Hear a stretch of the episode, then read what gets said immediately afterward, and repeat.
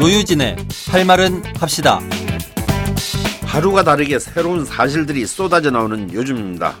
최근에는 최순실 씨의 주치의였던 김모 씨가 대통령 자문의로 활동해온 것이 드러난 논란이 되고 있습니다. 그리고 검찰 수사에 대한 국민들의 의심이 커져가고 있는데요. 박근혜 최순실 게이트의 검찰 수사 상황을 살펴보도록 하겠습니다. CBS 노컷 뉴스 권영철 선임 기자님 나오셨습니다. 기자님 안녕하십니까? 반갑습니다. 네, 반갑습니다. 박수. 아 제가 근영철 기자에 대해서는 좀 소개를 제가 네. 좀 해야 될 것 같아요. 어, 역시 언론 전문가시니까. 그 법조 기자를 아주 오랫동안 해서 웬만한 검사들하고는 그 전화해서 맡고 살고 그다음에 은- 은근히 검찰들한테 가장 술을 많이 얻어먹은 그 기자 중에 한 사람이고요.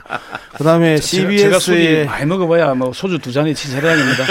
얼마나 먹었겠습니까? CBS Y를 그 진행을 하면서 월수에 진행을 하는데 제대로 하시죠. 그 권영철의 와인 뉴스라고 화목에 합니다. 아, 그- 기자님 뭐 이렇게 우리 양 박사님이 완벽하지가 않아요. 그냥 아, 이해를 해주시고. 제가 완벽하지 않은 건 알고 뭐 아, 우리 예, 그러신 것. 같아요. 우리나라 그리고 아까 다- 소주 얘기하실 때도 우리는 다 뭐 그렇게 알아듣지 않고요. 한 반 깎아서 알아듣고 그랬어요. 그 우리나라의 방송이나 언론 신문 중에서도 심, 심층 취재, 탐사 취재, 탐사 보도에 있어서 코너를 가지고 오랫동안 그 이분처럼 오랫동안 하신 경우는 별로 없을 겁니다. 그래서 우리나라에 사실상 그 이 심층 탐사 보도에 하나의 전형을 만들어 주시고 지금도 그 유지하고 있는 그러면서 그, 그것도 좀 과장인데요. 심층 탐사는 아닌데 어쨌건 간에 좀 수사에서 스트레이트 뉴스에서 좀 들을 수 없는 내용들을 좀 파고들려고 기자 생활 오래 하다 보니까 그걸 경험으로 한 6년 7개월쯤 됐습니다. 이제 권영철의 와이 뉴스를 한 지가. 아, 누가 얘기를- 물어봤냐고 아무도 안 물어봤는데 왜 혼자서 저래? 그러니까 좀 사실대로 얘기하라 이거죠. 아, 그 내가 사실대로 이야기하면 형이 할 이야기가 없잖아요. 형이 이야기할 수 있도록 내가 자꾸 기회를 주잖아. 약간씩 그 뭐 90%의 팩트와 10%의 거짓이 완벽한 사기 행각의 그 성공 요인이거든요. 그러면 우리가 사- 방송을 갖다가 예능처럼 하려고 하면 90%의 팩트와 10%의 실수가 상대방의 발언을 이끌어낼 수 있는 요인이라는 거지. 대, 대한민국 찌라시는 20%의 사실과 7, 80%의 허구로 구성되어 있는데 좀 그러니까 다르네. 찌라시가 되는 거지. 그래서 우리가 찌라시를 이야기할 때 안 믿는다. 그러나 이러한 찌라시들이 돌고 있다. 그리고 불투명하고 권력이 불통할 때 그러한 찌라시가 근데, 활개치는 근데 박근혜 최순실은 찌라시가 거의 다 맞아 들어가고 있어요. 예. 그 이야기도 지난주에 했어요. 아, 좀 우리 것도 좀 듣고 오시지. 저는 오늘 방송이 기대돼요. 예, 왜냐면은 나는 무슨 말을 할 수 있을까 이런 생각이 지금 들어요. 두 분 계속 얘기하시는 거 들으면서 어, 예, 어쨌든 우리 권영철 기자는 출입처 없이 예. 우리나라의 핫 이슈만 쫓아다니는 그러면서 그 자기 하고 싶은 그 말과 자기 쓰고 싶은 글을 다 쓸 수 있는 몇 안 되는 거의 프리랜서에 가까운 정규직이라고 이야기할 수 있습니다. 이 말도 맞나요?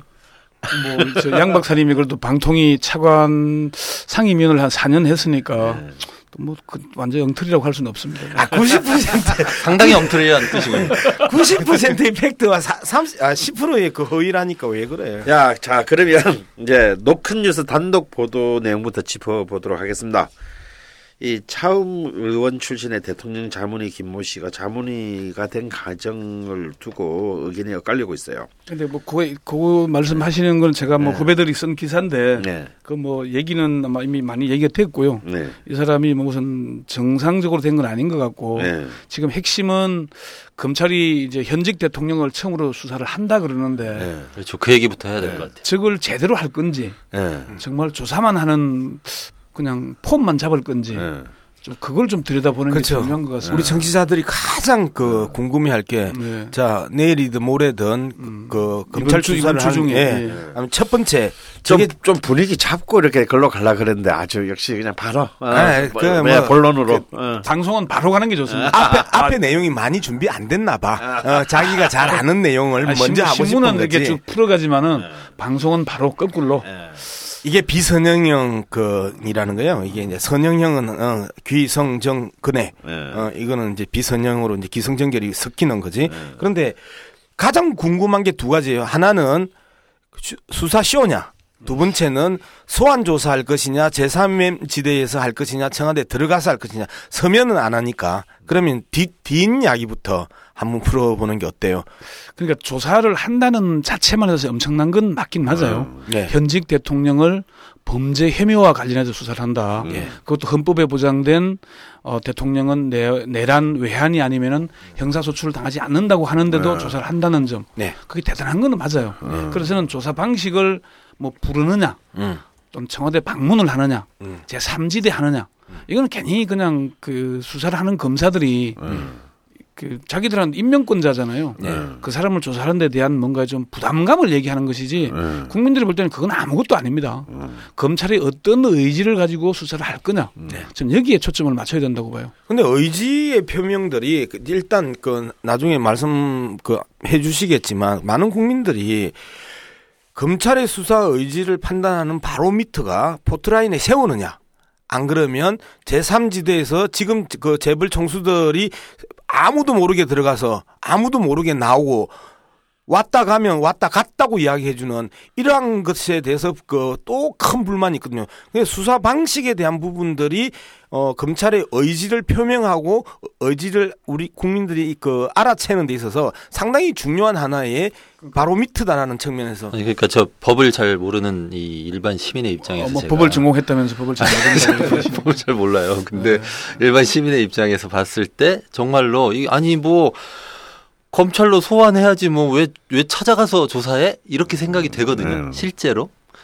예. 그리고 뭐 제3의 장소가 아니라 청와대로 들어가면 더 그렇고 이게 홈 앤드 어웨이 경기할 때 자기 홈으로 불러들이는 이유는 이게 어웨이 경기보다 훨씬 유, 저 유리하니까 그런 거고. 당연하지. 예. 똥개도 자기 동네에서는 30년 이게 먹고 그런 들어가는 거잖아요. 아, 우리 동네는 70% 먹고 들어가요. 네. 1997년에 한보 비리 사건 때 네. 이제 김현철 한보로부터 정치 자금을 받은 33명을 수사한 적이 있어요. 네. 그 중에 이제 이 아, 한보 33인. 예, 그 중에 어 권력 서열 2위로 부르는 의전 서열이라고 그러죠. 2위로 부르는 국회의장에 대해서 검찰이 수사를 했어요. 음, 당시에는 방문 조사를 했습니다. 음, 그러니까 이게 그 현직 대통령이기 때문에 음. 이제 참고인 신분이라고 하는데 지금 피고발인이기도 하고 또 상황에 따라서는 피의자로 전환이 돼서 네.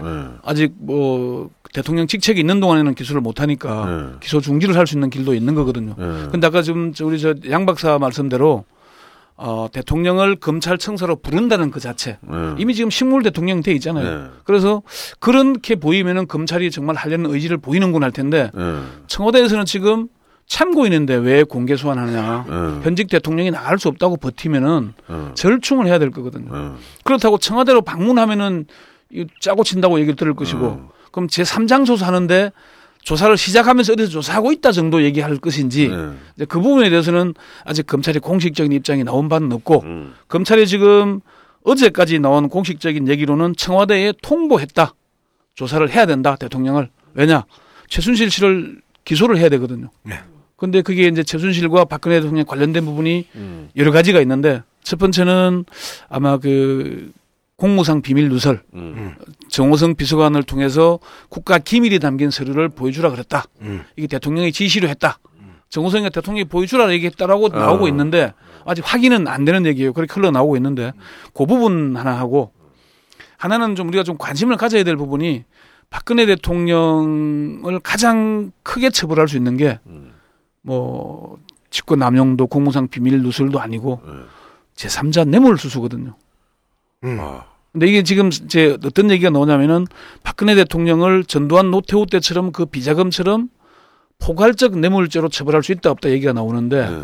당시에 전두환 노태우 두 사람은 재벌 회장을 직접 불러서 돈을 받아서 자기 주머니로 넣었어요. 네. 그래서 포괄적 뇌물죄가 되는 건데 근데 지금은 뭐 박근혜에 대해서 그 옹호하는 사람들의 주장은 박근혜가 한 푼도 안 받았는데 라는 이야기를 많이 하잖아요. 그러니까 그래서 그 포괄적 뇌물죄는 적용하기가 쉽지 않다. 아 포괄적 뇌물죄 그러니까 전두환하고 노태우한 테 적용했던 포괄적 뇌물죄는 지 호주머니에 챙긴 거는 포괄적 뇌물죄. 아, 직접 받아서 주머니에 챙겼으니까 네. 그게 포괄적 뇌물죄를 적용할 예, 수 예, 있는데 예. 박근혜 대통령은 지금 미르 재단하고 K 스포츠 재단을 선의로 만들었다 그러잖아요. 예, 예. 그리고 그럼 그 얘기를 이제 어 어떤 그 중견 법조인이 그렇게 얘기를 하는데 비율을 이렇게 합디다. 잠깐만 네. 그러면 포괄적 뇌물죄하고 지금 그 공기자께서 말씀하셨던 제3자 뇌물죄하고는 개념이 다른 거네요. 다르죠. 예. 포괄적 뇌물죄는 그러니까 대통령이라는 국정 전반의 힘을 다 발휘할 수 있잖아요. 네. 그 사람이 돈을 받아 챙기고 편의를 봐주면은 포괄적 뇌물죄가 되겠죠. 네. 아니면 편, 편의를 봐준다는 조건으로 돈을 달라 그랬거나 네. 아니면 재벌이 돈을 주면서 우리 편의 좀 봐달라 그러거나 네. 그게 다 포괄적 뇌물죄가 될 수 있겠죠. 기브앤텍. 예. 예. 그런데 제3자 뇌물수수는 어, 최근에 가장 비근한 예가 하나 있습니다. 네. 진경준 검사장 사건 때 네. 한진에다가 네. 수사가 끝나고 나서 한진 임원을 불러서 내 처남 회사 법인을 만들어서 네. 좀 도와달라. 몇 차례 얘기를 했다. 그래서 그게 134억인가 들어간 게 있어요. 네. 진경준 전 검사장한테 요게 적용이 돼 있습니다. 네. 그럼 방식이 박근혜 최순실 했던 미르 K 재단하고 수- 유사하잖아요. 네. 새로운 재단을 하나 만들었고 네. 어. 재벌들한테 돈 좀 내라 그러고. 그러면 제3자 뇌물죄에서 미르하고 K재단이 진경준의 처남 회사와 같은 사익을 추구하는 그 개인 회사 그나 그 미르 재단과 K 그러니까 스포츠도 이제 그렇죠. 이제 공공기관이냐 이게 아, 비, 아, 비율을 아. 이렇게 이렇게 해봅시다. 그러니까 비교를 하자면은 그럼 미르 K 재단을 학교로 치자면은 예. 사립 학교냐 내가 공립학교. 어, 공립 학교냐. 예, 예, 예. 공립 학교는 소유가 국가나 뭐 지방자치단체하고 참 공공기관이 소유잖아요. 예. 그러면은 돈을 받았더라도 뇌물이 될 수는 없죠. 네. 근데 사립학교는 재단 형태는 공익적이지만 네. 소유는 개인이잖아요. 예, 예. 개인이잖아요. 그러면은 박근혜 대통령이 선의로 했다 이 얘기는 공공기관으로 만들기 위해서 좀 돈을 내라 그러고 뭐 문화, 체육, 융성을 위해서 노력했다 이래 주장하고 네. 있는 거거든요. 네, 예. 최순실은 거기서 개인적으로 빼갔잖아요. 네. 사립학교처럼 해먹은 거거든요. 예. 그러면 이걸 처음부터 의도하고 했느냐 안 했느냐 중요한 포인트가 될수 저는 있습니다. 의도하고 했다고 생각을 해요. 아이고, 어쨌든- 사학법 개정을 박근혜가 억수로 반대를 했었잖아요. 그러니까 사립학교에서 빼먹으려고 뭐, 했던 뭐 거예요. 사학법 시절에는 영남대 소윤이가 그렇게 했고 네. 근데 여기서도 중요한 거는 예. 그러면은 박근혜 대통령이 임기를 마쳤어요. 네. 그러면은 미르 재단과 K 스포츠 재단의 소유주가 누구냐? 존재가 없어요. 그렇죠. 통상 다른 재단들을 공익 재단들을 만들면은 정부 기관들이 소유가 돼 있습니다. 네. 소유주가 정부 기관이라는 얘기예요. 그러면 아까 얘기했던 대로 공공 공립학- 기관이 네. 되니까 이거는 제3자 뇌물 제공, 제3자 뇌물 수수를 적용 할 하기가 어려워요. 그런데 지금대로 하자면은 제3자 뇌물 수수고 액수가 거의 뭐 800억 되잖아요. 예. 그럼 특가 뇌물이 됩니다. 그럼 10년 이상 무기징역까지 가능한 형이 되는 거거든요. 특정 범죄 가중 처벌이 예, 특가죠. 예, 예. 그러니까 제3자 뇌물죄는 그런 거잖아요. 어, 나한테 직접 돈 주, 돈 달라고 해서 받은 건 아닌데, 쟤한테 줘라. 그래가지고 그 사람이 받으면, 그게, 어, 예, 아, 그거를 요청한, 먹고 빼앗아. 예, 그런 거죠. 그게, 네, 그게 지난번에 제3자 뇌물 수, 이남기. 공정거래위원장이 어느 사찰에다가 예. 대기업한테 뭐 10억인가 얼마 내라 그랬잖아요. 그렇죠. 냈어요. 예. 이남기가 제3자 뇌물 제공 그 수수로 처벌을 받았어요. 아. 그러니까 내가 대통령인데 뭐 무슨 공적인 역할을 하는 기관을 만드는데 돈을 내라 이랬던 게 아니라 저기 좀 돈 내. 그런데 걔가 그 자기 이익 챙기는 걸 목적으로 하는 사적 목적 으로 만들어진 기관이라는 거죠. 실질적으로는. 그러니까 지가 안 그러니까 먹어도 지가 안 먹어도 자기가 안 먹어도 사찰이 먹거나 K 재단이나 미르 재단이 먹었으면 그거는 저한테 줘. 제3자 뇌물죄라는 거죠. 그러면 박근혜가 돈 한 푼도 먹은 거 없잖아 라고 하는 거는 그 포괄적 뇌물죄의 적용 대상이고 아무것도 안 먹어도 저쪽에 돈을 내라라고 이야기를 한 거는 제3자 뇌물죄로 그러니까, 그러니까 우리가 쉽게 볼게 박, 박근혜가 이제 유경재단, 예. 정수재단, 예. 그 개인이 정수장학회. 돈 안 먹었잖아요. 예. 네. 안 먹었는데 소유가 누구 소유입니까 지금? 박근혜 소유죠. 어, 정수재단 그거 유경재단 그러지만 다 박근혜 소유로 이해를 하고 있잖아요. 네. 예. 이 재단도 임기 마치고 나면 그렇게 될 거래요. 네. 이렇게 돌아가고 있거든요. 예. 그러니까 결국 이게 소유가 누구냐? 박근혜 소유인데 지금은 예. 어쨌든 재단법인으로 만들어 놨으니까 예. 공적 이 공익재단처럼 만들어 놨는데 결과적으로 보자면은 돈이 그렇게 흘러가게끔 돼 있다. 음. 그래서 검찰이 정말 의지를 가지고 여기다가 제3자 뇌물 수수, 제3자 뇌물 제공을 적용할 거냐? 네. 그래 적용을 하면은 되는데 근데 이제 중요한 포인트 중에 하나가 재벌 회장 7명을 불렀는데 박 대통령하고 독대한 사람들을 불렀어요. 이 사람들한테 검찰이 브리핑을 하면서 기자들한테 뭐라 그랬느냐? 참고인이다. 예. 그 얘기는 피의자 신문 줘서 피신이라고 불러요. 예. 피신을 안 받았어요. 예. 뇌물 공여를 적용하려면 피신을 받아놔야 되거든. 예. 그래야 받은 사람한테 또 피신을 받을 거 아니에요. 예. 근데 지금은 여기도 참고인이고 박근혜도 아직까지는 참고인이다 참고인. 그래요. 이게 이제 어디에서 공무상 비밀 누려서 틀어, 누설해서 틀어질지 예. 아니면은 뭐 제3자 뇌물이 적용될지 음. 아니면 뭐 다른 어떤 혐의가 적용될지는 모르겠지만은 예. 요런 건 아직 검찰이 어떻게 할지는 잘 모르겠는데 예.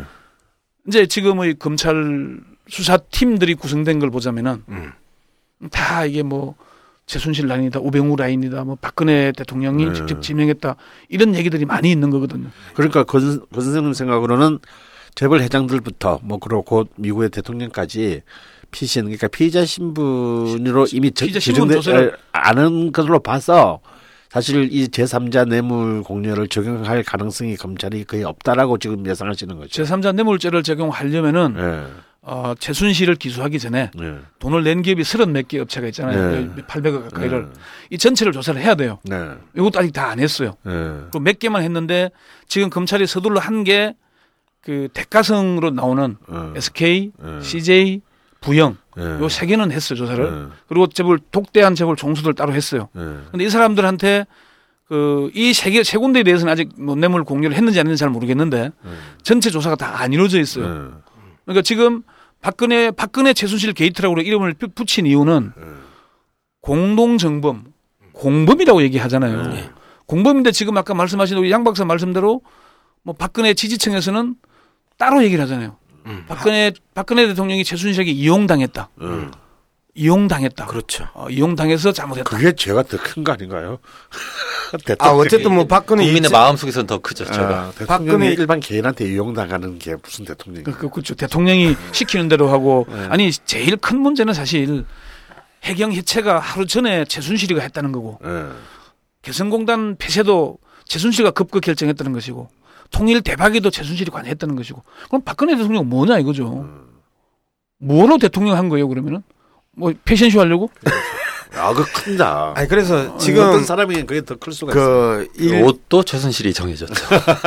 일부 이제 자꾸 흐름들이 박근혜는 꼭두각시다라고 이야기를 하는 흐름에 대해서 우리가 끊임없이 경계를 해 왔었잖아요. 네. 그럼 꼭두각시라는 거는 박근혜가 피해자라는 그런 의미까지 같이 가져간단 말이에요. 그래서 최순실이 한들이 시키면 시키는 대로 했던 그런데 현실적으로 역할 분담이었잖아요. 최순실 기획 박근혜 실행이잖아요. 그런 측면에서 명확하게 우리는 공범이라고 이야기를 했던 거고 그 부분을 이제 강력하게 이야기를 하는 거고 두 번째 이제 말씀 중에 두 가지를 이야기하셨는데 공무상 비밀 누설에 대한 부분들은 정호성 발언을 어떻게 볼 것인가가 사실상 공무상 그 비밀 누설 발언에 있어서 모가지가 잡히느냐 빠져나가느냐가 하나가 있는 거고 그 다음에 말씀하셨던 제3자 뇌물죄를 적용할 것이냐 말 것이냐라는 것들이 또 하나가 그 빠져나갈 것이냐 모가지를 잡을 것이냐의 부분인데 지금 말씀하신 게 검찰의 수사 의지가 있냐 없냐는 소환 조사 이거나 제3 그의 지대에서 하거나 청와대 방문 조사를 하든 말든 검찰이 제3자 뇌물수수죄를 적용하느냐 안 하느냐를 보면 검찰이 진짜 수사할 것이냐 안 할 것이냐를 판단할 수 있다. 그 지금 그 이야기 하신 거죠. 뭐 그게 상당히 키포인트가 되는 거죠. 그러니까 키포인트가 대통령을 어떻게 부르느냐, 조사 방식을 어떻게 적용하느냐가 첫 번째고 예. 두 번째는 말씀하신 대로 어떤 혐의를 적용하려고 노력을 하느냐. 네. 그러니까 왜 그 우병우에 대해서도 직무유기 얘기 나오잖아요. 예. 직무유기는 사실은 유죄를 받기가 힘듭니다. 예. 직무유기라는 것은 그 사람이 직권을 남용했느냐, 그렇죠. 직무유기를 했느냐 참 쉽지가 않은 문제예요. 근데 아까 얘기한 대로 롯데 수사 하루 전에 돈 받은 70억을 돌려줬다. 예. 수사 기밀이 생 거잖아요. 예. 이런 건 딱 떨어지는 거거든요. 음, 음. 제명죄도 커요. 예. 이런 걸 적용하려고 파고들면은 아 검찰이 뭘 해보려는 거구나 아, 됐는데 좀 뭔가 좀 수사는 하는 것 같이 하는데 나중에 재판에 가서 저게 사실관계를 따지고 하다 보면은 죄가 되니 안 되니 이런 얘기를 하는 걸 적용하면은 그건 좀 봐주려는 게 아닌가 그렇게 볼 가능성이 높다는 것이고요. 그래서 지금 이제 우리 양 박사 얘기를 하자면은 이제 지금 박근혜 대통령의 혐의를 적용하는 가장 중요한 세 사람이 이 문고리 3인방입니다.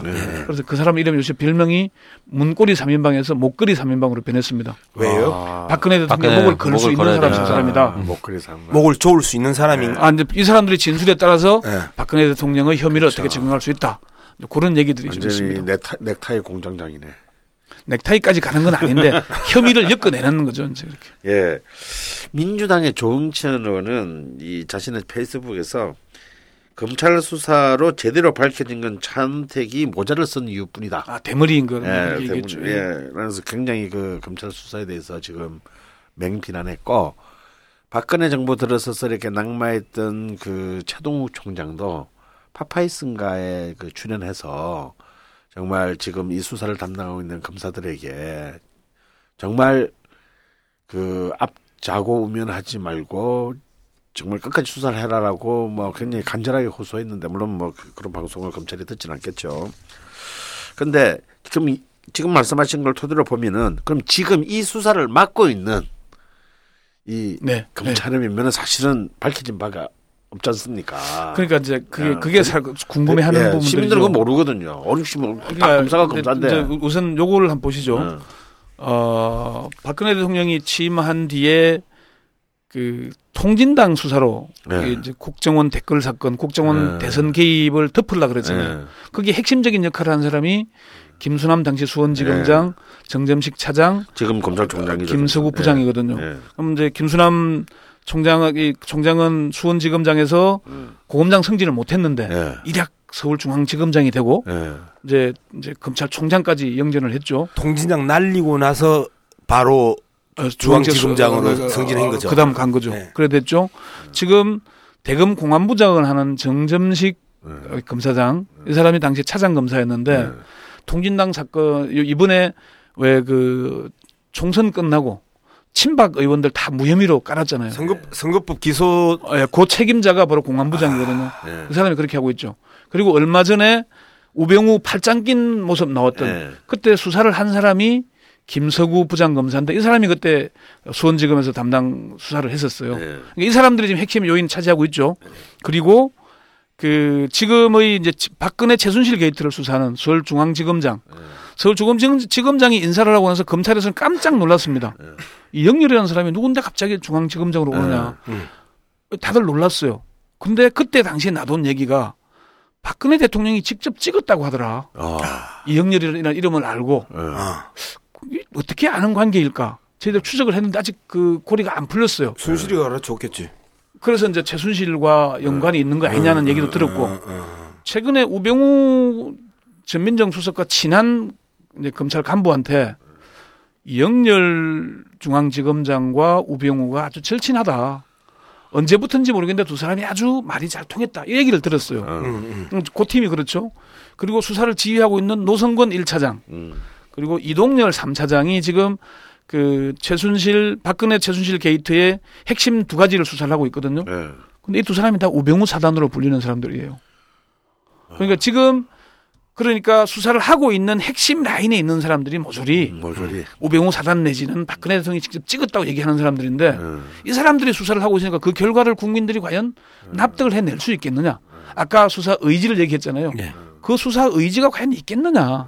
이런 데 대해서 국민들이 좀 우리 법조 기자들이나 만약에 그런 수사 여지가 있으면 사람들은 사람들이 아니죠. 그 이렇게 막 굉장히 인격적으로 문제 있는 사람도 아니에요, 그죠? 아, 수사 의지가 있으면 문제 있는 그렇지, 사람. 문제 있는 사람들이지 인격적으로는. 권 선배 근데 우리 권 기자께서 이제 이 법조 지금 그 특별수사팀의 면면들을 소개를 해주셨는데 그렇게 해가지고 다 조져버리면 권 선배 나중에 취재할 때 빨대들이 다 싫어하겠네.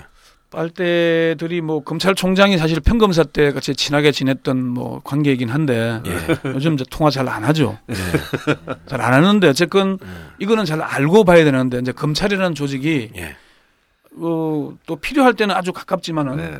돌아서면은 자기 조직을 위해서는 누구도 내부도 관계없이 치는 사람들입니다 또. 음. 그래서 이거는 좀 어떻게 흘러갈지 지금은 잘한다 못한다. 지금 제가 들리는 바로는 김순환 검찰총장이 직을 걸고 예. 있는 그대로 밝히라고 지시했다. 예.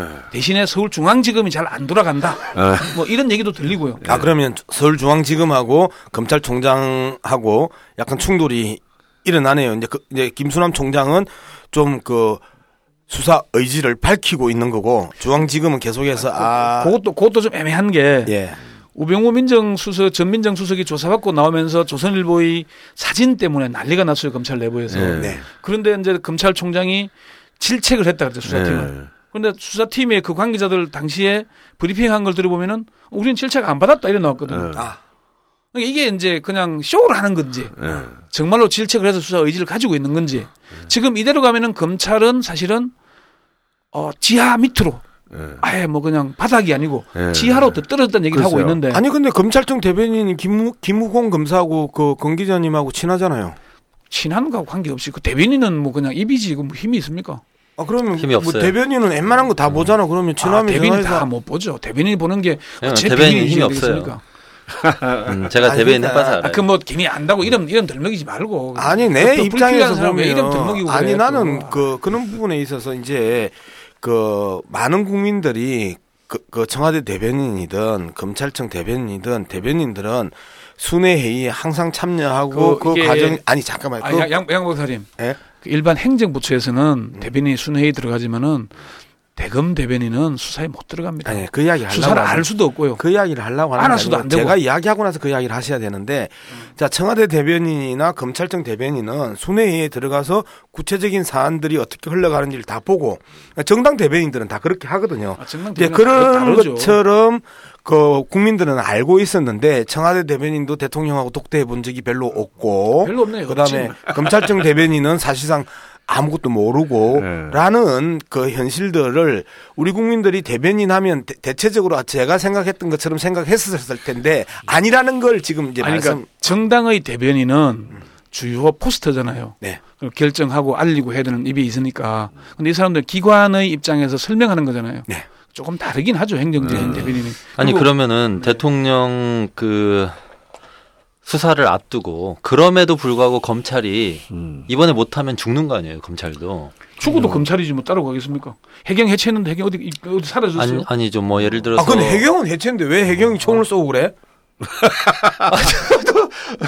어, 그러니까- 정, 정리, 정리합시다, 얘기를. 일단, 일단 제가 하려고 했던 얘기는, 어, 검찰이 계속 이렇게 나가면, 어, 최소한 공수처 만드는데 탄력을 받을 것이고, 그 다음에. 뭐 그것도 또 시기, 예. 시기 오면 또 뭐또 다른 논란이 아마 그럴. 수는 있는데요. 예. 지금 이제 뭐 12, 11월 12일 날뭐 100만 항쟁도 있었고 검찰도 보는 눈이 있는데 이대로 박근혜 대통령을 대충 수사하고 넘어갔을 때 자기들한테 벌어질 문제를 아예 고민 안 하지는 않을 거 아니에요. 아니, 근데 그러니까 대통령 조사까지 온 거죠. 아 그래서 온 거다. 아니 우병우는 조사까지. 우병우를 조사도 않고 70 며칠간 버티고 네. 버티다가 이석수하고 이석수 특별감찰관과 우병우 민정수석을 같은 혐의에 놓고 네. 아, 혐의가 완전히 여기 10개면 여기는 한 개 정도밖에 안 되는 건데 한 개도 안 되는 건데 이걸 같은 레벨에 올려놨었잖아요. 근데 지금은 이석수 특별감찰관에 대한 얘기는 쑥 들리고 사라지고 없잖아요. 네. 검찰이 이제 안 쳐다본다는 얘기거든. 네. 우병우 민정수석을 구속할 거냐? 네. 기소 기소는 당연하다는 얘기가 나오고 있거든요. 네.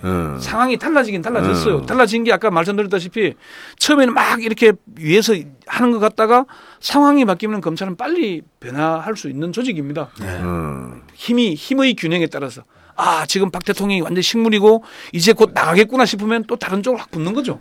아, 유연한 조직이네. 아, 그건 뭐, 뭐 모든 먹물들이 다 안 그렇나요? 네. 먹물들은 다 그런 아, 근데 실제로 지금 뭐 대체로 먹- 어, 먹물들은 다 그렇습니다. 사실 지금 대부분 시민들의 뭐그양 박사도 감정이나 먹물이잖아요. 네 맞아요.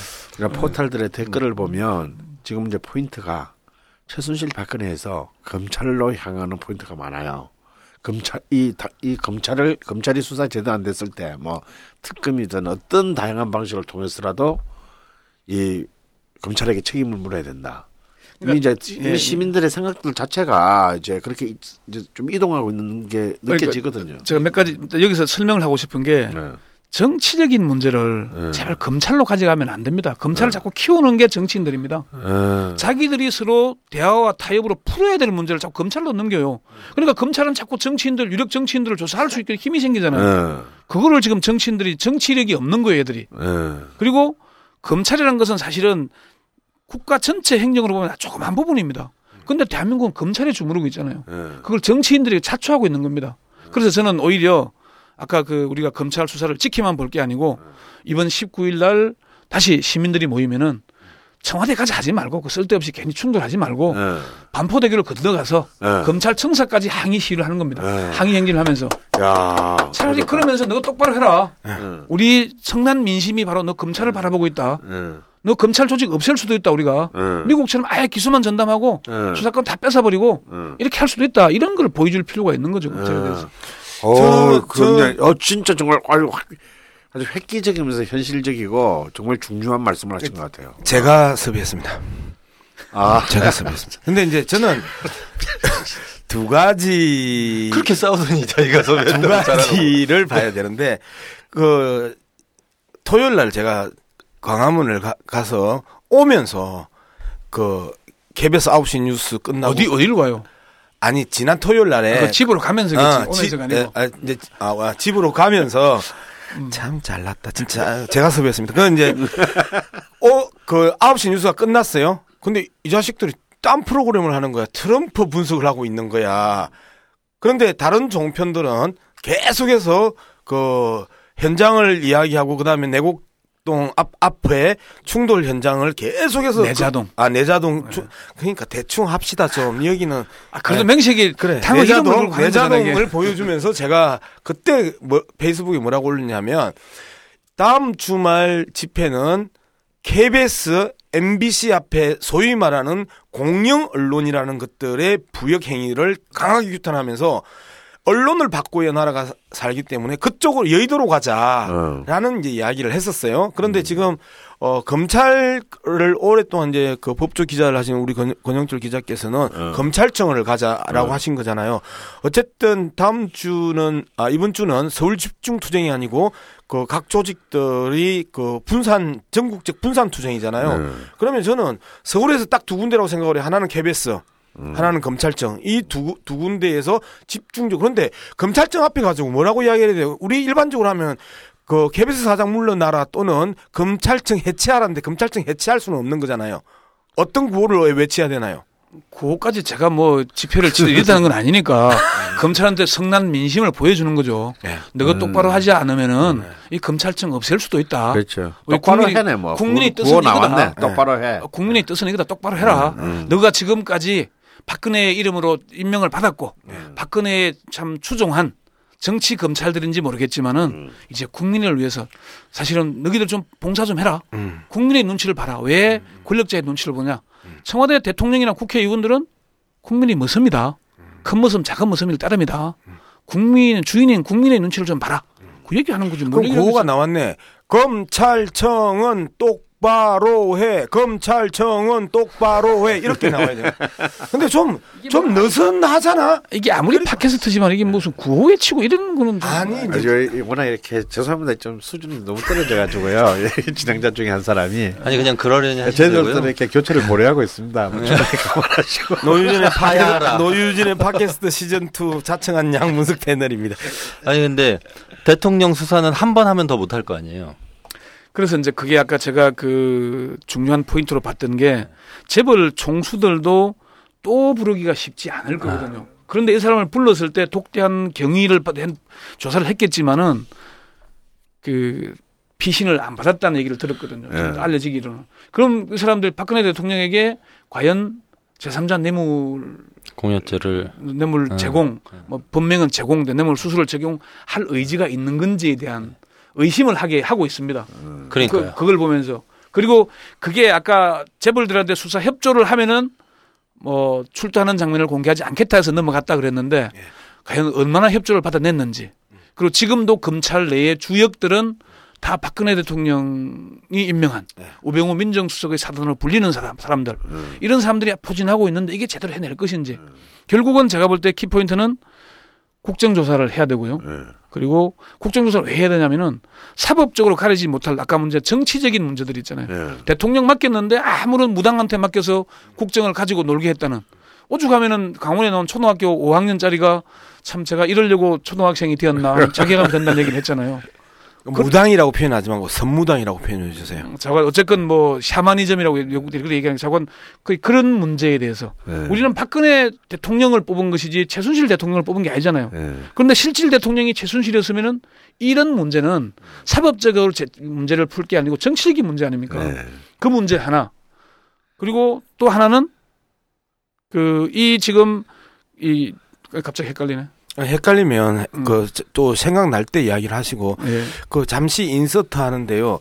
얼마 전에 그 역술인들하고 무당들이 데모를 했어요. 저런 선무당들 때문에 우리의 그 생존권이 위협을 받고 있다고. 그, 아, 아, 그 이제 아까, 아까 얘기했던 그 정치적인 문제를 하나 풀고 이제 생각났어요? 하나는 사법적인 문제로 풀어야 되는데 그게 별도 특검입니다. 예. 별도 특검이 왜 중요하냐면은 대통령이 임명한 상설 특검이 조사하는 게 아니고 예. 지난번 그 이명박 정부 마지막에 했던 게 내곡동 사저 특검의 예처럼 예. 특검 후보를 야당이 단수로 추천하는 겁니다. 예. 그러면 그 사람이 대- 임명장은 어차피 기관은 대통령이 임명할 수밖에 없게 돼 있거든요. 임명을 받더라도 지금의 상설 특검들을 여야가 추천하고 그거를 대통령이 지명하면 사실상 여당이 추천한 후보를 대통령이 임명하니까 음. 대통령이 임명하는 꼴이 되잖아요. 예. 자기를 수사하는 사람을 자기가 임명하면 그게 뭐 웃기는 꼴안 되겠어요. 지금 검찰 모양하고 똑같다잖아요. 그래서 그러니까 요 요거를 관철시켜서 지금 박근혜 최순실 게이트에서의 최고 핵심은 하야나 탄핵이나 이렇게 가는 것보다 음. 진상을 낱낱이 밝히는 게 최고의 선입니다. 가장 해야 될 일이 그겁니다. 그걸 하자면은 이 두 가지 조건이 이루어져야 되는 겁니다. 예. 다시 한번 정리하면 정치적 조치와 음. 그 사법적 조치를 해야 되는데 예. 정치적 조치와 사법적 조치를 동시에 충족시킬 수 있는 게 특검이고 이 특검 중에서도 아, 국정조사. 아, 국정조사 하고 어, 국정조사 는 별도로 굴러가고 아 국정 아 정치적 조치는 국정조사 네. 그다음에 사법적 조치는 별도 특검 특검. 별도 특검. 어, 별도 특검이 상설 특검이 아닌 네. 별도 특검 네. 요렇게 가야 된다. 근데 지금 검찰 조사가 이미 진행 중인데 만약에 좀 부실하다. 그런 이후에 절차적으로 별도 특검을 또 할수 아니 있습니까? 지금 같은 뭐 사안에 지금 대해서. 바로 해도 돼요. 좀 아, 바로 그, 그? 이제 이게 일반 국민들이 꼭 이해를 하고 봐야 되는 게 예. 특검 수사가 성공하려면은요 예. 검찰의 수사가 없으면 불가능합니다. 예. 지금 서울중앙지검이 어마어마한 물량을 투입해서 하고 있거든요. 예. 근데 이거는 특검은 아무리 조직을 키워도 이만큼 할 수가 없습니다. 예. 특별검사제 나오면은 검사와 수사관 한 2, 30명 음. 그리고 보좌하는 이 나머지 사람들 한 40명, 100명을 넘기가 힘듭니다. 이 사람 가지고 수사 수사 안 됩니다. 지금 투입된 검사만 벌써 한 4, 50명 되는데 예. 몇백 명 이상이 투입되고 있는 거거든요. 네. 이정 조직이 없습니다. 음. 수사하려면 1차 기본 수사를 잘 해야 되는데 그 수사를 잘했는지 못했는지 검증이 되거든요. 특검을 통해서. 그러니까 지금 검찰이 똑바로 할 수밖에 없는 거는 아 별도 특검이 들어와서 얘들이 정말 봐주려고 했다. 예. 우병우 전 민정수석 사단들이 우병우를 사업 처리하지 않으려고 봐줬다 안 봐줬다가 다음 수사해보면 알게 되거든요. 예. 그래 똑바로 할 수밖에 없잖아요. 음, 음. 그리고 자기들도 변명이 가능하고 특검이 오니까 우리는 바로 할 수밖에 없다. 그래서 일을 할 수 있는 거죠. 우리나라 검사가 한 1000명 됩니까? 지금은 2천 명이 넘었죠. 2000명 중에 한5% 정도면 50명 정도인데 한 50명이 지금 거의 이제 투입돼 있는 상황이잖아요. 실제 뭐 그 50명만 하는 게 아니고 예. 주변 수사관과 다른 거 다 따지면 엄청난 인력일 겁니다. 어. 그래서 사실은 특별수사본부장을 서울중앙지검장으로 한 이유가 그걸 네, 겁니다. 수사 인력을 동원하기 위해서. 아니 그래서 특검 특검은 사실은 이제 국회 안에서는 원래 야 3당이 특검을 하기로 어, 합의를 했어요. 음. 근데 새누리당은 상설 특검법에 따른 특검을 하자 이런 입장이었잖아요. 근데 그 새누리당 안에서도 어, 비박은 별도 특검 할 수 있다. 이런 거였는데 친박이 막 반대해가지고 그 새누리당 입장이 어, 상설 특검법에 따른 특검 임명으로 이, 돼 있었던 건데 우리 지금 녹음 녹음하고 있는 이 순간에 아마 오늘 오후쯤에 새누리당도 특검법 야당이 주장하는 어. 그런 내용으로 입장을 변경할 것이다 이런 얘기 있거든요. 그래서 그게 11일, 11일 합의할 날, 수도 있습니다. 11일 날 원내 수석들 모임에서는 거의 근접했다 그래요. 네, 그럼 오늘 오후에 그런데 지금 가, 녹음할 근데 때 가- 합의할 수도 갑자기 있어요. 이제 지금 추미애 돌출 사건이 생겨가지고 어, 추미애 민주당 대표가 갑자기 뭐 영수회담을 제안하는 바람에 아마 그게 어떻게 흔들릴지는 잘 모르겠습니다. 음. 좀더 봐야 될 것 같습니다. 어쨌든 뭐 대통령이 지난 이- 그 제 2차 그 대국민 그 담화에서 검찰 조사도 받겠다. 그다음에 담화가 사과문. 아니요 그때는 담화였었어요. 담화. 어, 사과문 사과 담화. 우리가 이야기를 하는 거고 정확하게 그 표현하면 국민께 드리는 담화 이, 이 담화문이었는데 어 그때 이제 그 검찰 수사와 특검 수용의 의지를 의사를 표명했었잖아요. 이제 그러면 이제 이 특검은 당연히 국민들 입장에서 보면 현재 야당이 추천하는 특검 이라고 별도 특급이라고 아, 합니다. 그걸 벽, 아, 상설 특검의 네, 별도 다른 특급. 말로 어. 어, 별도 특검. 박근혜 대통령은 상설 특검을 얘기한 걸 거고. 예, 그때 당시에 박근혜 대통령은 상설 특검을 얘기한 거고요. 음. 근데 이제 뭐 그때 어쨌든 내가 상설 특검을 받아들이겠다 이렇게는 안 했거든. 음. 특검도 수용할 수 있다 이렇게 한 거기 때문에 음. 여야가 합의를 하면 특검 수사도 받아야 되지 않을까 싶- 당시에 싶은데요. 박근혜 대통령이 던진 거는 국회에다가 싸움질 붙이는 겁니다. 예. 그렇죠. 갈라치기. 아, 갈라치고 시간 벌기. 예. 음. 딱 그거 하고 있는 거죠. 예. 야, 그러면 이제 그 이제 많은 국민들이 이제 분석은 했단 말이에요. 그러면 이제 전문가로서 촉이라는 게 있잖아, 촉. 촉이라고 있었을 때 만약에 여기에서 유야무야 검찰의 대통령 수사가 그 끝났었을 때는 어떤 현상이 벌어질까요? 이게 그러니까 제가 우리 제가 12월 검찰 말까지 나가야 되는 국민들의 분노 말고 검찰 내에 어떤 현상이 벌어질까요? 그러니까 지금 검찰도 국민의 민심을 봤으니까 예. 예. 민심에 거스를 수는 없는 거잖아요. 예. 그런데 이 조직이라는 게 또 검찰 조직의 한계가 있는 거거든요. 예. 그래서 우리가 그 수사를 지휘하는 대통령이 이선으로 물러나고 법무장관이 새로운 새로운 조각에서 임명이 돼서 이 사람을 통해서 인사를 다시 하고 하든지 해야 된다. 음. 그리고 항상 요게 재수사를 갈 수밖에 없는 구도입니다. 예. 그런 그러니까 1차 수사가 제대로 되면은 음. 가령 여기서 최순실에 대해서 제3자 뇌물 혐의를 적용하고 음. 박근혜 대통령을 공범으로 같이 공소장에 기재가 돼 있으면은 음. 그럼 이제 뭐 대통령직 그만둔 뒤에는 그 죄로 다시 사법 처리되지 않겠습니까? 예. 그럴 의지를 보인다면 굳이 재수사 갈 이유가 없잖아요. 예. 근데 검찰이 그렇게 갈 거냐 안 갈 거냐 음. 이거는 정치권이 이후에 푸는 문제에서도 달렸고 국민들한테도 좀 더 피곤하더라도 음. 뭐 12월까지 가든지 아니면 내년 초, 초, 초까지 가든지 음. 뭐 길거리 나와서 촛불을 들 수밖에 없는 예, 오늘 내내 말씀하시는 걸로 봐서는 검찰이 수사를 제대로 안 하는 쪽에 지금 무게를 실어서 지금까지 보, 지금까지 흘러오는. 과정을 네. 보면은 저것들이 꼭 시간 버는데 짝짝꿍 하고 있는 게 아닌가라고 느낌을 많이 받죠. 예. 정말로 의지를 가졌는지 안 가졌는지 의아스러운 부분이 있는데 그래도 현직 대통령 수사까지 밀려온 것은 이런 얘기를 합디다. 그 이석수 전 특별감찰관하고 이제 우병우 전 민정수석 관계 이쪽 수사가 계속 왔잖아요. 우병우 민정수석이 지난주에 예. 우병우 수석이 처음 출두할 때 일주일 전만 해도 우병우 조사 받을 줄 알았냐? 예. 산에서 큰 파이가 굴러 떨어지고 있던데 예. 누가 방할 수 있겠냐? 예. 이게 지금 검찰 내의 분위기긴 해요. 음. 그런데 아까 말씀드린 대로 핵심 요직을 차지하고 있는 사람들이 다 그렇게 임명이 됐기 때문에 저것들이 그 돌파를 해낼 거냐, 방어막을 칠 거냐, 이거는 국민의 힘이 얼마만큼이냐. 음. 100만이 넘는 사람이 모였다는 얘기는 이미 자기들은 국민의 민심을 볼 수밖에 없잖아요. 그럼 그게 그대로 관철이 될 거냐? 이걸 우리가 그래서 제가 검찰청으로 행진을 하자는 게 음. 아, 민심이 우리한테도 오는구나. 음. 대통령한테만 가는 게 아니라 우리한테 우리도 예. 음. 아, 여기에 이 도도한 물길에 휩쓸려서 우리 조직이 사라질 수도 있겠구나. 음. 그런 느낌을 갖도록 해야 된다는 검찰이 입장을 대통령 수사 부분에서 입장을 그 세 번 바꿨잖아요. 처음에는 대통령 수사 계획 없다. 음. 두 번째 할 수도 있다. 그 다음에 어제 어 청와대에 통보했다. 음. 이제 해서 이렇게 변화했던 과정이나 대통령의 지지율이 떨어지는 낙폭의 차와 그 다음에 거리로 나오는 국민의 숫자와 다 지금 연동돼서 물려가는 부분이잖아요. 근데 이제 많은 국민들이 여전히 검찰에 대한 그 불신들이 있는데 만약에 검찰이 의지를 갖고 제대로 수사를 했다. 그럼 그 뒤는 또 어떻게 변화가 오나요? 그게 이제 이런 문제일 거예요. 닉슨 게이트 때도 우리가, 네. 우리가 워- 워터 게이트 사건도 결국 그렇게 됐잖아요. 그건 결국 탄핵에서 나갔잖아요. 아, 탄핵하기 전에 스스로 탄- 스스로 그만 스스로 사임했어요. 탄핵 스스로 탄핵 사임, 사임했고 어. 후임 대통령이 있으니까. 닉슨에 대해서 사면권을 발, 음. 발동한 거죠. 임기 보장. 아니, 아니, 아니. 안전 보장. 예. 그러니까 이게 지금도 이게 검찰의 수사를 제대로 해서 음. 그러니까 지금 저는 이게 개인적으로 지금 탄핵 얘기하는 것은 음. 박근혜한테 시간 박근혜 대통령한테 시간 벌어주자는 겁니다. 예. 그렇죠. 이게 아무리 물론 180일 정도 걸려요. 아니 최대 그런 것이고 네. 초간단을 하면은 빨리 끝낼 수는 있어요. 예.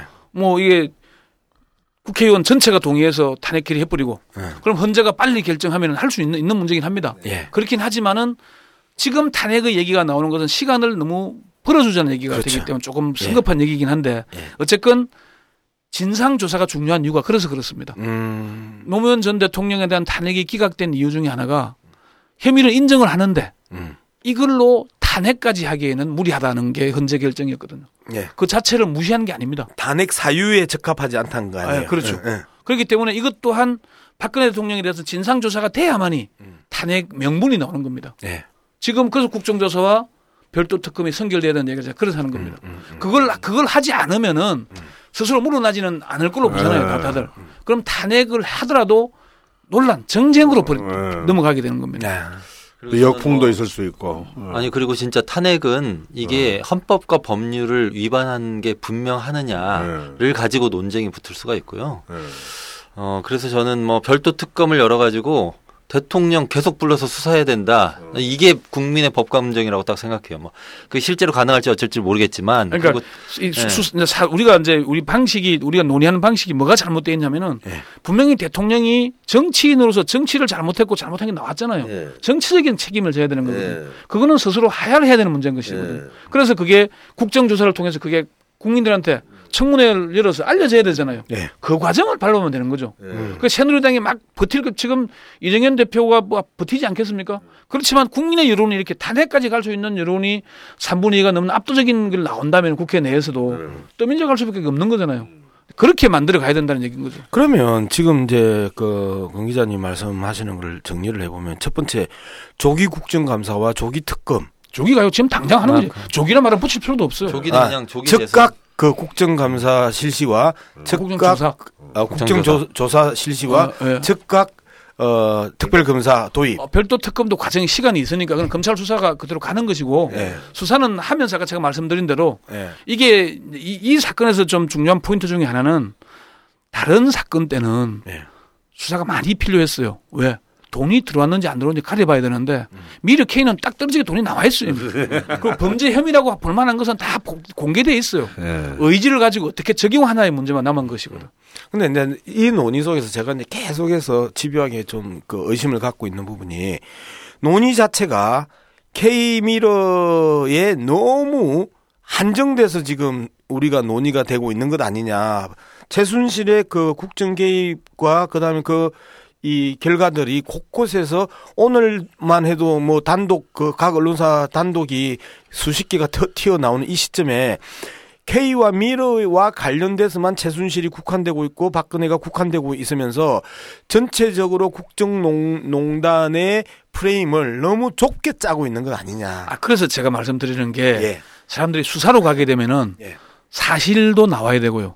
법리적으로 유죄 판- 확정도 받아야 되고 예. 절차가 길어지는 겁니다. 예. 민주주의라는 게 시간이 많이 걸리는 거잖아요. 예, 예. 그런데 요거는 사법적으로 가야 될 문제인 것이고 예. 나머지 뭐그 그 지금 수탁에 나오는 최, 최, 최태민 일가 뭐 얘기했다 뭘 했, 이런 게다 유죄로 인정받으려면 상당히 논란이 많은 것들입니다. 그런데 예. 아까 말씀 여러분이 말씀하신 대로 대통령으로서 대통령 직분을 제대로 수행 못한 허수아비 노릇한 잘못이 있잖아요. 예. 대통령 자격이 없는 거잖아요. 예. 이거는 사법적 책임이 아니고 정치적인 책임인 거거든요. 예. 그게 국정조사를 통해서 대통령이 얼마나 잘못했는지를 국민들한테 낱낱이 공개하고 예. 그 책임을 물어서 본인이 스스로 물러가게 하야시키는 게 예. 그게 도리라는 거죠. 아니 그러니까 이제 그게 정치적 과정으로 보면 저도 그게 맞다고 생각하고 정의당도 그렇게 생각하고 예. 그러니까 정치적 과정은 가는 거죠. 그리고 어, 퇴진을 하는 것도 어, 사실은 뭐 특검을 해서 그 결과를 가지고 퇴진을 시키자 이런 게 아니잖아요. 예. 예, 그냥 정치적 책임을 물어서 지금 당장이라도 내려가라 이런 거고.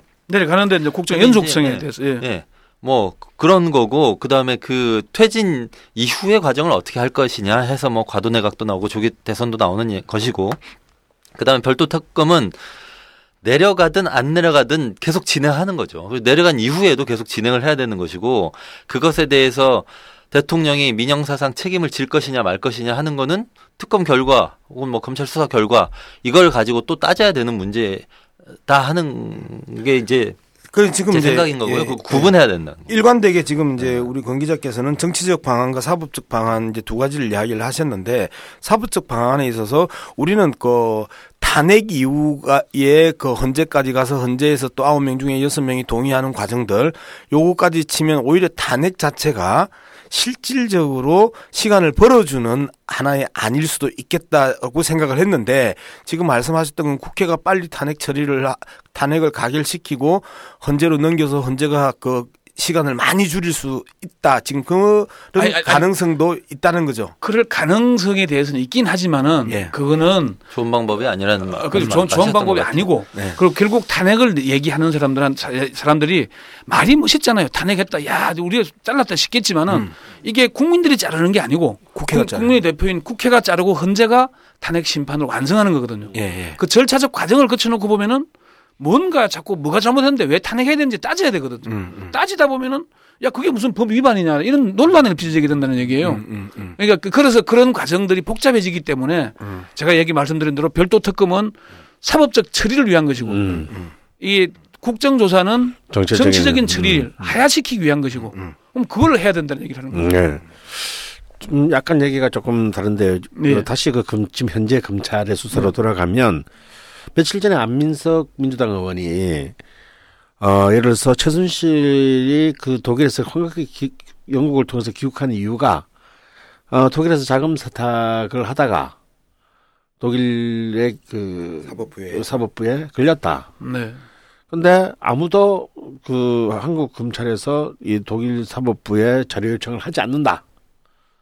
어, 어떤 그런 뭐저 그런 디테일한 부분은 예. 이게 뭐 국민들도 잘 헷갈릴 것 같고 네. 핵심 포인트가 요거다는 것이 것이고 저도 그 내용에 대해서는 잘 모르, 네. 모르 기도 하고요. 네. 그래서 그게 이제 얼마나 이 사건의 중요한지에 대해서는 수사팀에서 할 문제인 것이지 네. 지금 중요한 것은 우리가 박근혜 국민들이 대통령으로 인정하지 않은 박근혜 대통령을 언제까지 저기 앉혀놓을 것이냐. 그렇죠. 그거죠. 그거 하고 네. 그리고 정치적 책임을 어떻게 물어내서 할 것이냐. 음. 사법적 책임은 지금 얘기하는 거는 수사팀이 제대로만 한다면은 예. 그 맡기면 되는 거죠. 예. 그걸 국민들이 뭐 감나라 배나라 할 건 없잖아요. 음. 저는 그- 그렇게 문제를 푸는 아니, 게 심, 심플하게 푸는 거죠. 지금 지- 제가 왜 이 말씀을 드리냐면 네. 만약에 이 안민석 의원의 주장이 맞다면 사실은 그 독일에서는 자금 세탁은 거의 사형까지 당할 수 있는 중죄 아닙니까? 중죄 아닙니까? 근데 어 지금 최순실이 지금 모든 혐의를 부인하고 있잖아요. 부인하는지 예, 제가 뭐 그렇게 뭐- 뭐- 지금 뭐- 뭐- 흘러나오고 있는데. 아니, 그러니까 그게 그게 예. 그래서 이제 이게 박근혜 대통령이 뭐 자기가 얘기했다는 게 박근혜 대통령이 봐달라 그래서는 봐준 걸 따릅니다. 이게 네. 공무상 비밀 누설이 이래서 정호성과 박근혜와 최순실을 놓고 삼자 대면을 해봐도 예. 대통령은 내가 잘 모르는 부분을 물어봐 달라 그런 네. 것이고 정호성은 내가 알아서 한 것이고 그러니까 사실은 문건 유출도 문건을 받은 사람은 솔직히 법적인 책임을 물을 수 없는 거 아닙니까? 뭐 최순실은 거기에 그거 가지고 유죄하기 쉽지 않죠. 그렇죠. 네. 그러니까 그러면 지금 최순실의 다른 거를 물을 수 있는 거는 오로지 뭡니까? 현재로서는 아까 저양 박사 얘기한 대로 미르 K 재단이 네. 돈을 재벌들로부터 800억 모금한 구체적인 증거가 음. 있기 때문에 음. 어떻게 적용하나 이걸로 보는 것이고 아까 말씀하신 대로 독일에서 자금 세탁 이런 부분을 좀 더 수사를 해봐야 되는 내용이기 네. 때문에 안민석 의원이 뭐 제보를 받아서 했는지 어떤지 모르겠지만은 네. 그렇게 디테일한 부분까지 국민들이 뭐 상세히 알 필요는 없는 거잖아요 사실은 네. 이게 어떻게 처리할 수 있고 어떻게 처벌할 것인가 요게 음. 핵심 포인트 아니겠어요? 그러니까 분노는 정치적인 분노가 백만의 분노고 음. 그리고 그 분노를 그 증거를 들이내는 게 그 이. 사법 처리 아 사법부의 이제 처리 방법인데 말씀하셨던 내용을 쭉 지켜보면 약간 좀 헷갈려요. 그러면 이후에 어떻게 정리가 되- 될 가능성이 있다고 봐요. 그러니까 제일 중요한 것은 박근혜 대통령이 국민의 투표로 당선이 됐지만은 예. 허수아비 노릇을 했고 이 국정을 농단했고 헌정을 유린했기 때문에 음. 네. 우리는 대통령을 인정을 못하겠다. 예. 음. 이건 정치적인 거잖아요. 예. 그럼 정치적으로 풀 문제는 정치로 풀어야 된다는 것이죠. 예. 그걸 우리가 지금 안 하고 있는 데 대한 국민들의 지탄이 있는 것이고요. 예. 이거를 무슨 검찰 수사를 통해서 해결한다 그러면은 그럼 말이 안 되는 얘기라는 얘기죠. 수- 검찰 수사는 퇴임은 했건 이후에 어떻게 사법 처리를 할 것이냐의 문제인 것이지 음. 탄핵과 민형사상 책임은 별개거든요. 네. 음. 떼놓고 보면 돼요. 음. 민형사, 민형사상 책임을 물어서 범죄 혐의를 가려가지고 탄핵하겠다. 음. 이게 얘기하는 게 아니거든요. 음. 대통령 자격이 없는 사람인데 정치적으로 이미 이미 본인은 식물 정부를 만들어 놨잖아요. 그러니까 이제 저, 그, 탄핵을 요구하기 위해서는 최소한의 딱 떨어지는 범죄 행위가 입증돼야 탄핵을 그로 가, 가, 가는 아, 거잖아요. 국민의 지지를 상실했다는 그 뭐 불투명한 조건도 있긴 있어요. 그 네. 명분은 아니지만은 네, 네. 지난번에 헌재가 노무현 전 대통령 탄핵 기각을 하면서 네. 국민의 신망을 잃었을 경우에 뭐 음. 이게 지금 지금 이런 상태 지지율 5% 부정 90% 이런 정도면 이런 거잖아요. 네. 이런 정도면 탄핵 조건이 있긴 해요. 네. 한데 아까 말씀드린 대로 탄핵으로 가게 되면 국회 의결을 거쳐야 되고 음. 국회 지금도 야당 171석 음. 나머지는 새누리당. 새누리당에서 뭐 30석 넘게 넘어와야 되는데 그게 막상 탄핵 표결에 들어가면 안 쉬울 거예요. 그렇죠. 지금 비박들이 모인다 그러지만 네. 이런 문제 헌재로 넘어가서 헌재가 또 공청회를 해야 되잖아요. 네. 지난번 노무현 대통령 전 대통령 할 때 아홉 차례인가 했거든요. 네. 그 그런 과정을 거쳐야 돼요. 네. 시간이 부르잖아요. 네. 그럼 두세 달, 한 두 달 걸리게 되면은 어떻게 되- 되겠습니까? 이 열기는 가라앉을 수도 있고 대통령의 책임은 사라지고 다시 정쟁으로 복귀할 수 있는 거예요. 그렇죠. 누가 잘했니? 뭐 넌 잘했냐? 뭐부터 시작해가지고 또 만약에 뭐 극우 국립 내각이다 해가지고 총리를 이제 그 가장 중요한 또 총리를 세우는데 또 이제 그 야권끼리도 싸울 것이고 친박 비박까지 섞여서 뭐 도저히 이게 이 배가 어디로 가는지 이 또 되면 또 국민들 입장에서는 또 그런 어떤 정치적인 어떤 그런 허무주의가 또 정치 또 혐오가 또 생기고 혐오가 또 생길 수밖에 없는 게 이게, 이게 제일 원하는 거 아닙니까 청와대에서는 이런 상황을 그렇죠. 예. 어, 이게 그때까지 시간을 벌겠다는 것인데, 그러면 지금 우리 원생님 말씀을 딱 들어보니까 굉장히 심플하게 좀 정리가 되네요. 정치적인 것을 먼저 해결하고, 어, 사법적인 것은 분리해야 된다. 그러니까 이게 이제 저도 SNS를 보면은 많은 사람들이 왜 탄핵 안 하냐 네. 막 뭐라 몰아치고 네. 있거든요. 네. 근데 막상 탄핵이라는 걸 해놓고 보면은 이게 이 판을 흔드는 게 돼요. 이 판에서 해결 해야 될 것은 그것을- 박근혜 대통령은 대통령으로서 자격을 상실했다. 음. 다만 그냥 상실하고 바로 뭐 이래 하야해서 60일 내에 대선하고 넘어가는 과정이 좀 스무스하지 않으니까 연, 연착륙을 위해서 당신 대신할 수 있는 음, 여야가 합의해서 할 수 있는 음, 과도 총리를 임명하자. 어, 황교안은 박 대통령이 스스로 얘기를 했잖아요. 김병준 후보자 지명을 하면서 어, 나와 황교안 총리는 신뢰를 잃었다. 어. 대통령이 이미 신뢰를 잃었다고 얘기했는데 그 황교안한테 지금 대응을 음, 맡길 수는 없잖아요. 그렇죠. 그러니까 그 문제만 해결하도록 하고 음. 나머지는 여기를 중심으로 풀어 나가면 되는 거죠. 음. 요거를 먼저 한 다음에 가야 되는 거거든요. 그런데 왜 탄핵을 안 시키고 막 이선 후퇴해서 자리를 유지시켜 줄래나 막 뭐라 그러잖아요. 음. 이런 사람들 좀 제가 보니까 가슴은 뜨겁더라도 네. 머리는 좀 차갑게 상황을 봤으면 좋겠어요. 음. 그 상황을 봐야 되는 게 이런 뭐 팟캐스트일 수도 있고 정치인들일 수도 있고 언론일 수도 있는데 있는 사실을 제대로 좀 알려주면서 음. 이 상황에 대처하도록 해줄 필요가 있지 않느냐. 그러니까 한마디로 정리하면 탄핵은 박근혜 하야의 효율적인 수단은 아니다.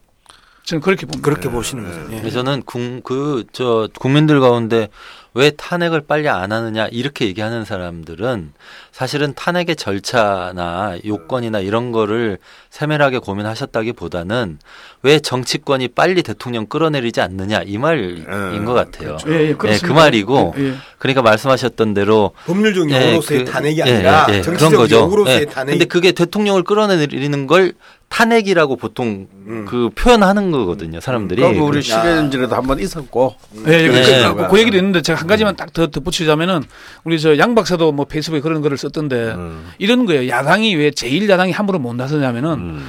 대통령 물러가라 그러고 내가 대통령 하겠다 그러면은 그건 일종의 반역을 하겠다는 거잖아요. 네. 국민의 도도한 흐름이 대통령 물러가라는 것이고 네. 그다음 제1야당이나 야당의 지도자들은 그다음 나서야 될 사람들이잖아요. 음. 이 사람들 입으로는 국민들의 요구에 따라가는 것이지. 지금은 우리가 양박수도 받고 저도 토요일 날 나와 봤지만은 정치인들도 완오버 댐으로 한 사람의 국민으로 참석을 한 것이지 네.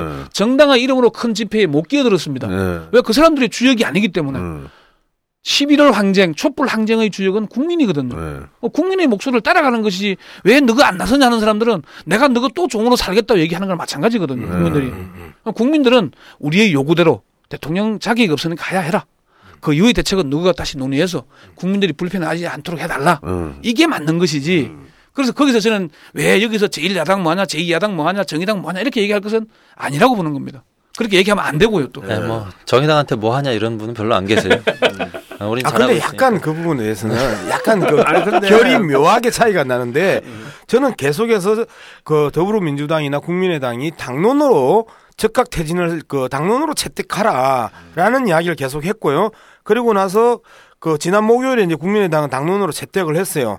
더불어민주당은 계속해서 이선 우태라고 이야기를 했는데 이선 우태는 임기 보장 그러니까 1년 4개월 임기 보장에 그냥 그 일본 왕이나 영국 여왕처럼 의전만 담당하는 이러한 그 자세를 버려라. 그리고 문재인 선수도 계속해서 눈치 보고 따라오면서 조금씩 조금씩 말을 더 근데요. 하는데 근데 양, 양 박사님 제일 중요한 것은 이 시점에서 그 지지율이 낮은 사람들은 자기가 뭔가 제기하고 떠야 돼요. 네. 근데 앞서 있는 사람이 나서면은 네. 저 남재희 전 장관한테 물어보니까 이 판이 어떻게 봐야 되냐 했더만은 개별적으로 설명을 하는데 앞서 있는 사람이 나서면 물러가라 그러면 그러고 내가 대통령 하겠다고 얘기하면은 경망스럽게 얘기해진다 결국 그 사람은 그렇게 얘기를 해요. 그렇기 때문에 그거를 지금 여기에서 저는 이 국민들의 거대한 흐름 속에서 왜 자꾸 정치인 이름을 들먹이고 정당을 들먹이는지 모르겠어요. 아, 그 부분은 심플해요. 자, 우리는 집권 여당에 대해서도 그 비판을 하고 요구를 해요. 정확- 집- 집권. 여당은 박근혜 정부가 잠깐만요. 몸탐 몸통이니까 그 비판하는 거죠. 박근혜에게도 지금 우리가 비판을 하고 요구를 해요. 그러면 국민 입장에서 제1야당의 태도와 자세를 그 요구할 수 있는 거잖아요. 제1야당이 지금 할 수 있는 게 자, 뭐가 있어요? 자, 제가 그날도 페이스북에도 비슷하게 썼지만 문재인이 그 적, 적각 퇴진 투쟁에 나서겠다라고 하면 문재인 지지자들이 훨씬 더 많이 그러니까. 그 이 집회에 근데 근데 나올 근데, 거 아니에요. 근데 퇴진 투쟁에 이미 본인 개인으로 나왔잖아요. 네. 개인으로 오는 것이지 네. 여기가 자기 정치 투쟁하러 나오는 게 아니잖아요. 그렇죠. 그 사람이 나서면 정치 투쟁이 된단 말이에요. 아유, 아 근데 그래서 그거를 정치인들을 자꾸 끌어내면은 이 국민들이 도도한 물결이 정치 투쟁으로 흘러간다고. 예, 이게 어, 토론이 이제 시작하는 느낌이 딱 드는데요. 네, 그렇죠. 근데 시간이 다 돼가지고. 음. 자, 시간은 이제 검찰 수사는 아까 말씀드린 대로 네. 별도 특검과 국정조사가 같이 통, 가야 된다. 네. 정치적인 문제와 사법적인 문제를 같이 풀어야 되지. 사법적으로 풀면은 결국 이 사건은 유야무야 된다.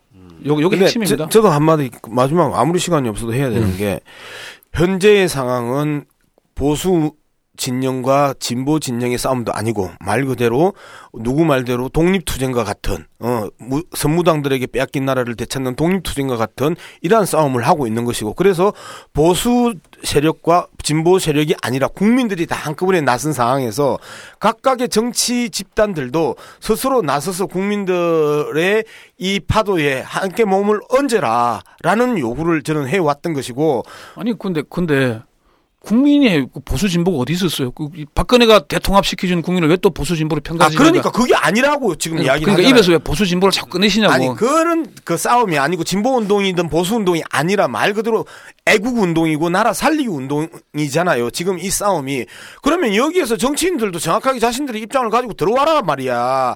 그런 거 하고 지금 그 권 기자가 이야기하지 정 정치인들한테 우리를 이끌어 주세요 라고 요구하는 거하고는 다르다라는 거예요. 그 유명 정치인 보고 나서란 얘기는 끌어달라는 얘기가 되는 겁니다. 그 자체가 이미.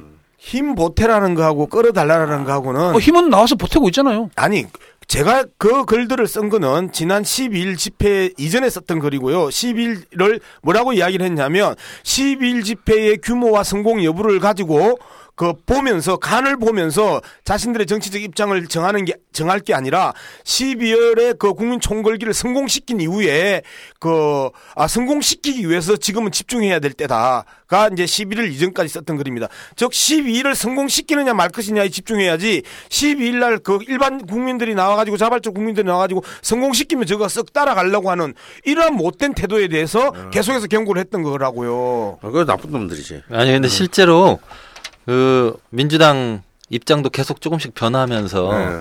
국민들 입장하고 가까워지고 있잖아요. 근데 지금 네. 양 박사가 이렇게 막 쓰- 너무 이렇게 그 흥분을 세게 해서 그렇지 핵심 하나는 지금 우리가 정리하고 가야 돼요. 무슨 홍보를 해 열정적으로 토론하고만. 어, 그건 열정이 아니야. 흥분했네. 흥분이지. 네. 근데 홍분이야? 일단은 이 혼란된 상황을 수습할 수 있는 길은 어, 어쨌건 대통령이 결정을 해야 되잖아요. 어, 여야가 추천하면 대통령 임명해서 그 과정을 거친 다음에 어, 그다음 빼- 해야 되잖아요. 네. 그러니까 그렇게 명분을 만들어 주는 것이죠. 어. 그건 이 당장 하야하라 그러면은 아무것도 안 하고 하야해 버리면은 바로 이제 다음 순서로 들어가야 되는 문제가 있는 거거든요. 그러면은 그걸 택할 것이냐, 과도 기간을 거칠 것이냐 이 문제의 차이인 것이죠. 네. 뭐 조기 대선을 하더라도 안정을 시켜놓고 대리인을 세워놓고 하는 거하고 없는 상태에서 하는 건 또 다른 문제잖아요. 음. 그럼 그런 걸 그 얘기를 하는 거죠. 알겠습니다. 예, 참 지금 우리는 그 그냥 사문화된 조항인 줄만 알았던 헌법 제1조가 정말 살아 움직여서 드라마를 멸멸 쓰고 있는 어떤 그런 그런 속을 지금 살고 있습니다. 지금까지 CBS 노크 뉴스 권영철 스님 기자와 함께 이야기 나눠봤습니다. 오늘 좋은 말씀 감사합니다. 아, 고맙습니다. 고맙습니다. 예. 오늘 준비한 내용은 여기까지입니다. 저희는 다음 시간에 다시 찾아뵙겠습니다. 안녕히 계십시오.